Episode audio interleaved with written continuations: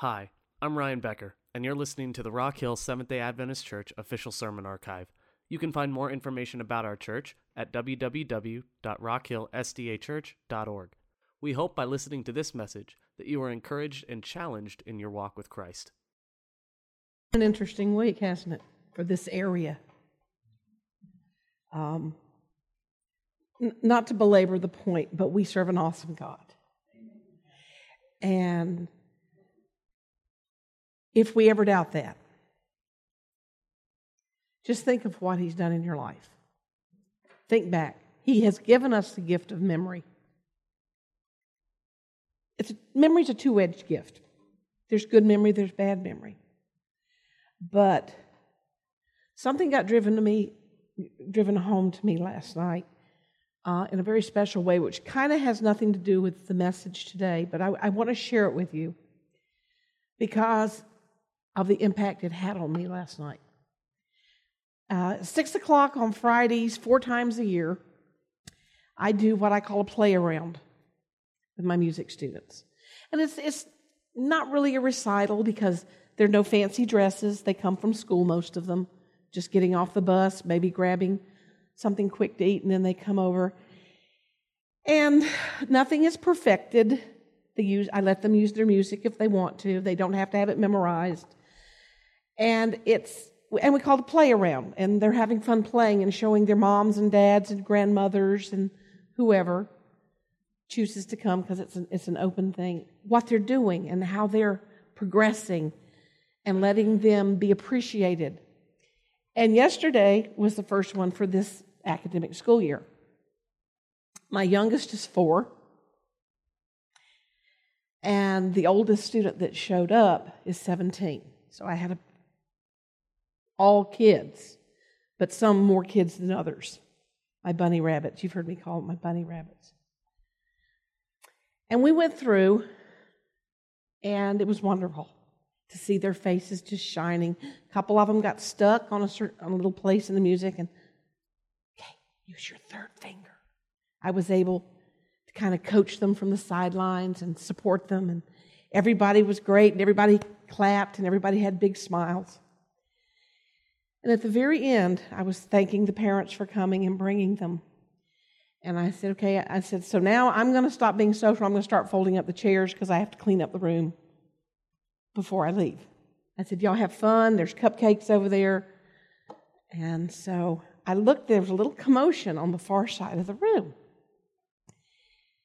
And I'm okay, I'm going to trust the parents to take care of that. And I'm folding up chairs. And I heard one of my little girls saying, Yeah, I don't really care what you think. And I'm like, That's not like her. What is she talking about? Why would she talk to her parents? And I turned and I looked, and they're holding on to her, and she's trying to break away, and she's like pulling toward me. And I, I stepped toward her, and the parents let go. They had her arm, and she came and she ran. She grabbed me around the knees one of my bunny rabbits. And she looked up at me with these big eyes.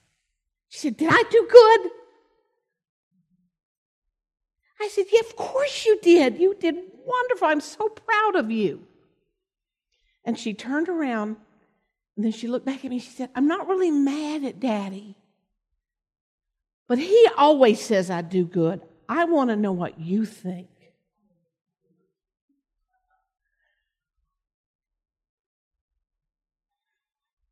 Is that a lesson for us?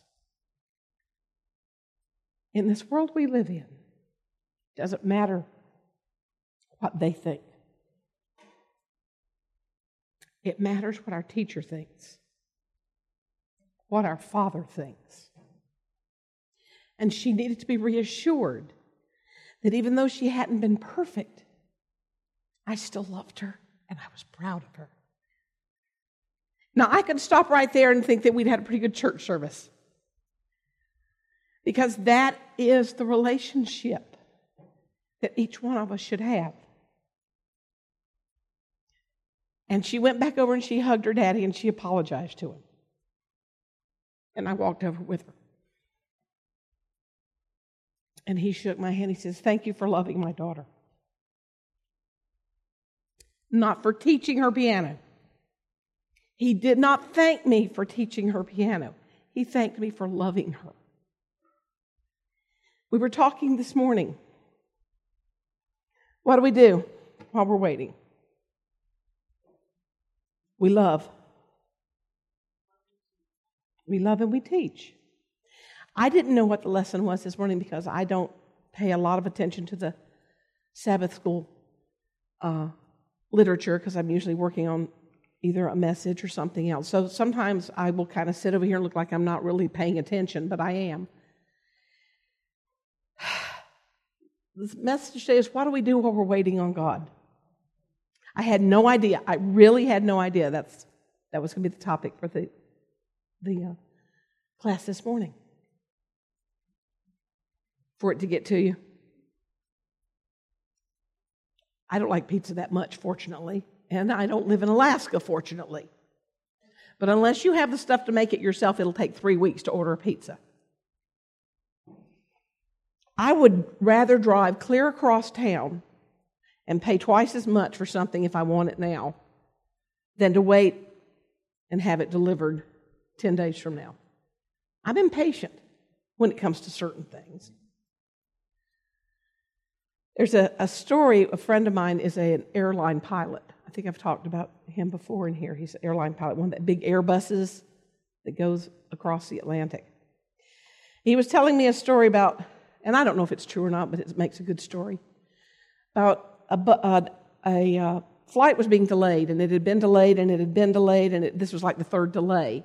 And the passengers are getting all uncomfortable and really upset, and they're making noise, and they're starting to you know, pound their fist and get loud. And gentleman comes up, he pushes his way to the front of the line, slams his ticket down, and says, I've got to be on this flight right now.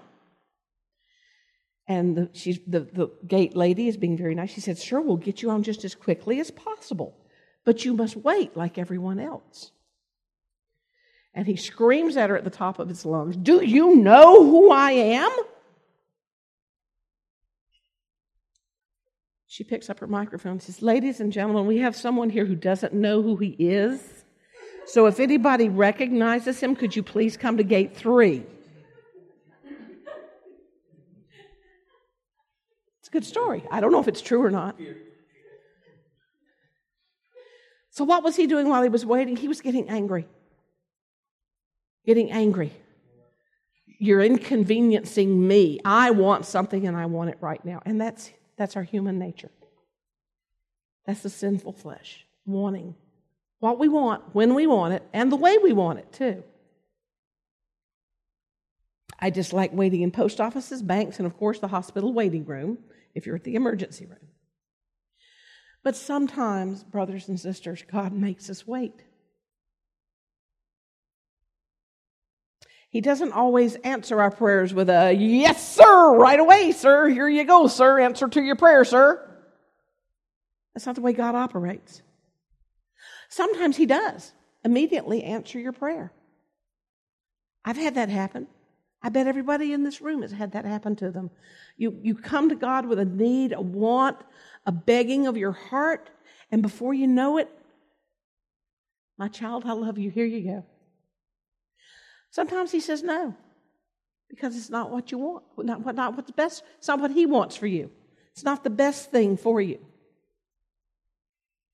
But most of the time, in my experience, and all the years that I have walked this walk, trusting, believing, trying to learn, I've discovered that the most common answer that I have gotten is be patient, hold off, wait just a little while longer you're not ready yet. Now, heaven is full of answers that we have not asked for or that we have rejected. Heaven's full of that. We don't want to run ahead of God, but we don't want to wait on Him either most of the time. We want answers now. So, what is there a model in Scripture for us? This is the book of instructions. This is the book of instructions that comes. Kenny has that, that new Volkswagen out there, and he's still reading the manual. He keeps finding new stuff in it. Did you know that this car would? Well, is it in the manual, Kenny? Yes, right here. Well, then I guess it will. I mean, I'm sorry, I am not impressed by cars. I just they get me from point A to point B. I drive a Sonic.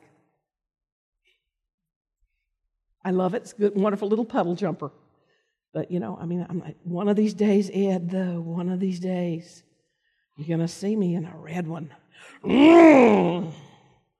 Gordon, one of these days. Roger, one of these days. Probably not. But we begin here with the story of the apostles who have just seen Jesus in the flesh for the last time. He commands them to go back to Jerusalem and wait. He doesn't say, go bring in more people. He doesn't say, go out and start healing. He doesn't say, go tell people what you saw today. He gives them the hardest instruction he ever gives to any of his children. And you parents know this is the hardest thing you, you can say to your kids. I'm sorry, not right now. Just wait. Just wait.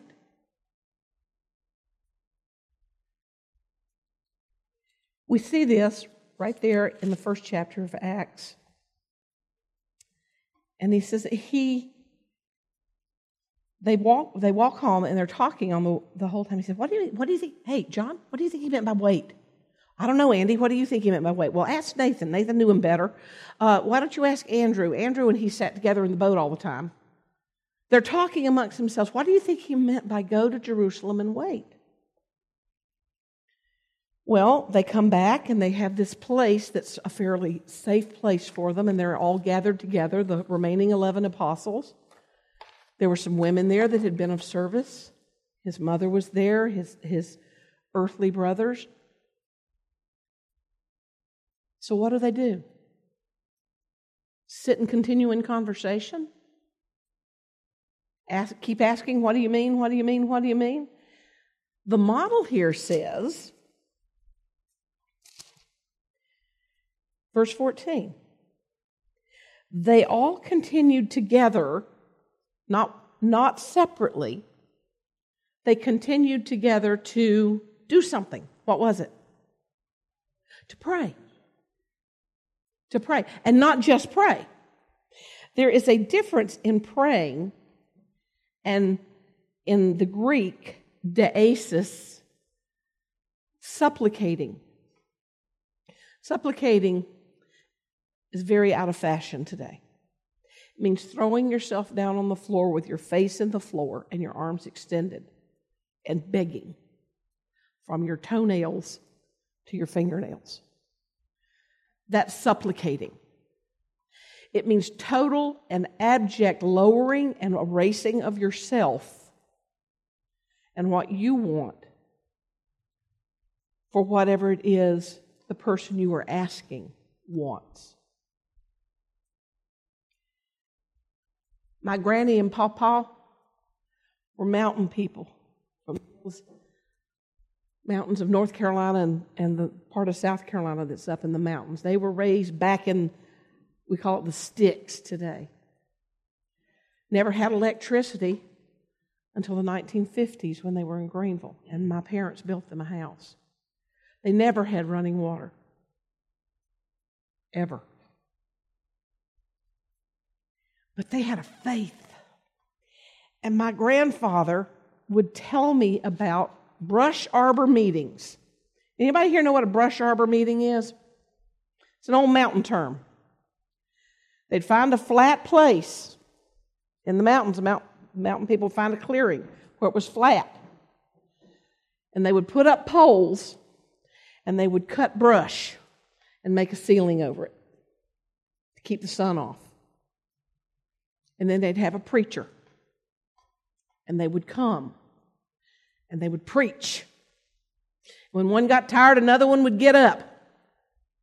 And when he got tired, another one would get up and they'd sing hymns. They'd read scripture.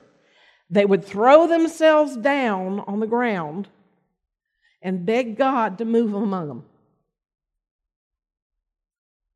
That's so undignified. We would never do that here, would we? But my grandparents, through that kind of faith, raised a family in the middle of the Depression on $8 a week. A family of seven children on $7 a week, and they came through the Depression and thrived. And their children went into wonderful, wonderful service to the Lord. I've told you this story. My mother wanted to be a missionary, and she ended up teaching in Christian schools all her life and married a wonderful Christian man. That's what supplication is. You erase yourself and whatever it is you want, and you say, Lord, fill me with your spirit. Fill me with your want to. Fill me with what you would have. And that's what they did while they waited for this promise to be fulfilled. Did they doubt that Jesus was going to fulfill his promise? What do you think? I would say, based on what I've seen in Scripture, no, they didn't doubt it because they'd seen in the last three years everything anyone ever asked of him come true. From the very beginning, that we know about, that's recorded for us, is his first miracle in Cana. Remember the, the miracle at the wedding? All the way through, he said, I'm going to come back. I'm going to walk and talk with you again. I will ascend to heaven. I'm coming back, guys. Hey, don't forget, I'm coming back. Just go to Jerusalem. Yeah, Jerusalem, Peter. No, we're not going back to Galilee. You know, Peter was a little hard headed. But Lord, why won't you? Peter, I said, go to Jerusalem.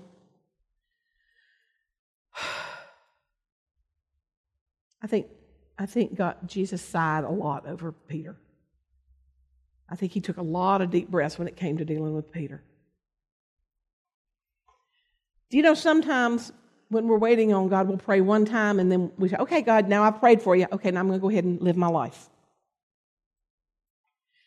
That's not what this is talking about. How many times, how many times have you ever heard a kid say, pick up your clothes? I did it yesterday.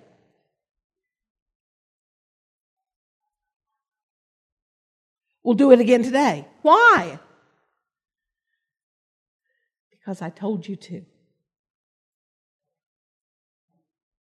He says, be in a continual state of prayer with the Father. You should always be in a state of communication with the Father. Remember the widow and the unjust judge? Finally, through sheer persistence, he gave her what she wanted. Remember the story of the gentleman who needed bread in the middle of the night and he kept pounding on the door. I need some bread. I need some bread. Go away. It's, I'm gone. I want some bread. I need some bread. I need some... Finally, they just got up and threw all the loaves they had in the house at him. Leave us alone. God doesn't lose his patience with us like that, but sometimes we ha- he wants us to understand once is not enough. You really want this? How much do you really want it? Are you willing to give up some of your time to talk to me? Wives, don't we want our husbands to talk to us? Husbands, don't you want your wives to talk to you, to communicate with you? Parents, don't you want your children to communicate with you? Children, I'm not going to ask you if you want your parents to communicate with you because I know you don't. Been there, done that, got the t shirt, okay. But parents, I'll tell you, they are listening. They hear us. They may roll their eyes, but they listen to us. And God wants that relationship with us. He wants us to talk to Him every day, every time we have a need. He wants us to come to Him and ask Him. Now, God is not a genie in a bottle. You don't rub the lamp three times and a big, there it is. But He does honor our requests and our prayers with the answer that He knows is best for us. What's the second thing they did? Well, if you look at verse 16, I flipped my page one time too many. Peter stood up in the midst of the disciples. The who? He hasn't gone out yet. He's still talking to the people that knew Jesus, right? That had had contact with him. He said, "Men, brothers, this scripture has to be fulfilled." They studied the scriptures. They went and got the scripture and studied it to see if there's something they missed. Is there something more that we need to take care of? Now, what this is actually, what the specific instance is here is what do we do about Judas? Jesus picked 12, now there's just 11. What should we do? But in order to get guidance for that, not only did they pray, but they opened the script, they read the instruction manual that they had.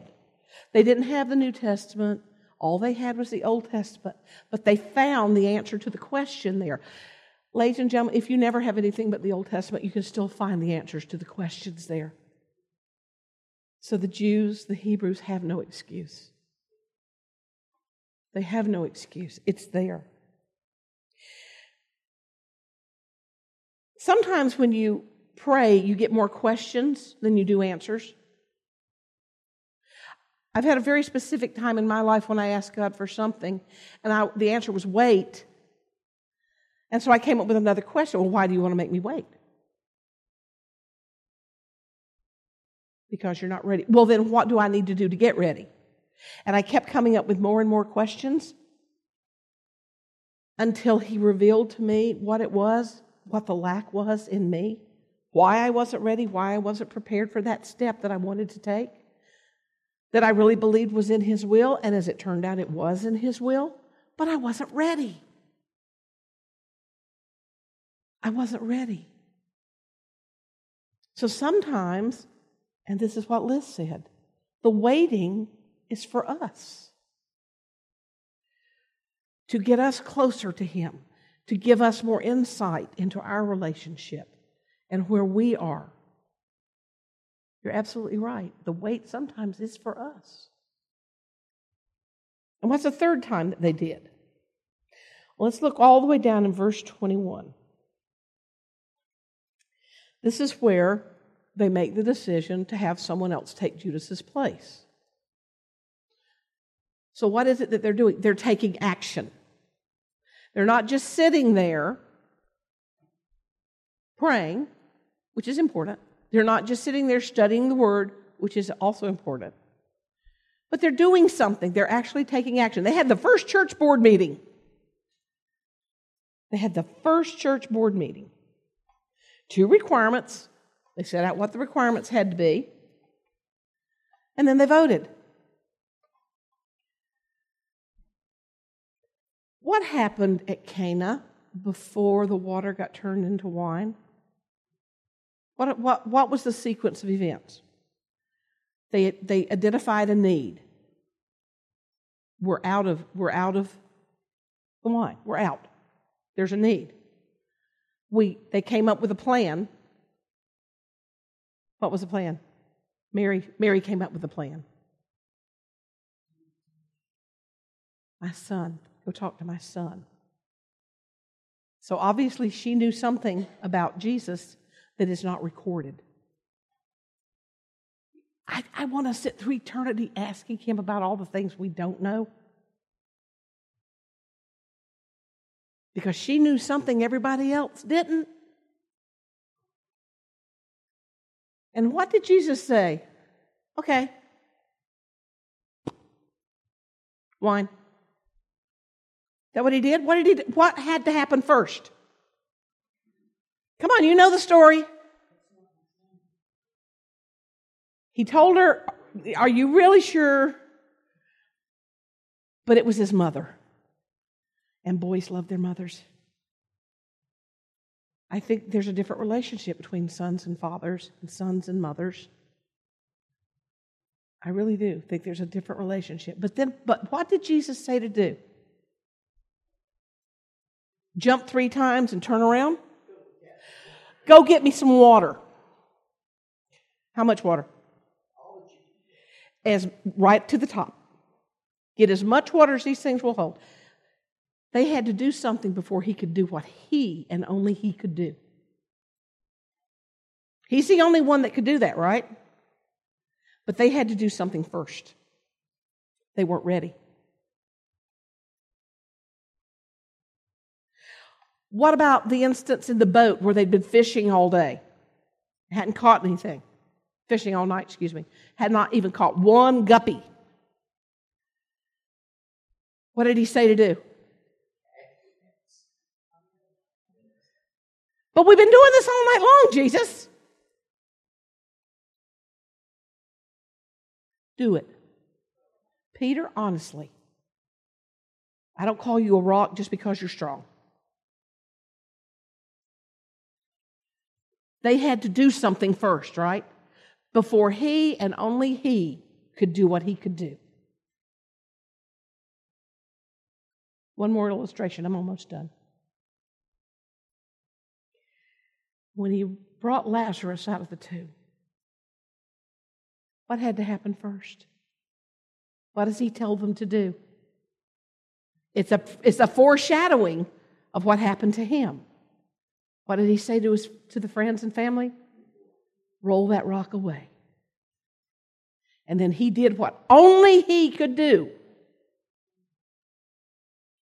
Only he could do it. But they had to do something first. So, the answer to the question, what do we do while we're waiting on God? My instruction manual says pray, talk to Him, study. Paul tells young Timothy you want to be a pastor. Study to show yourself approved. Get into the Word, Timothy. Get in there. Pray, study, and then do something so that I can do, he says, what only I can do for you. That's what we're supposed to be doing while we're waiting. Pray, study, and be active in the kingdom. The closing hymn today is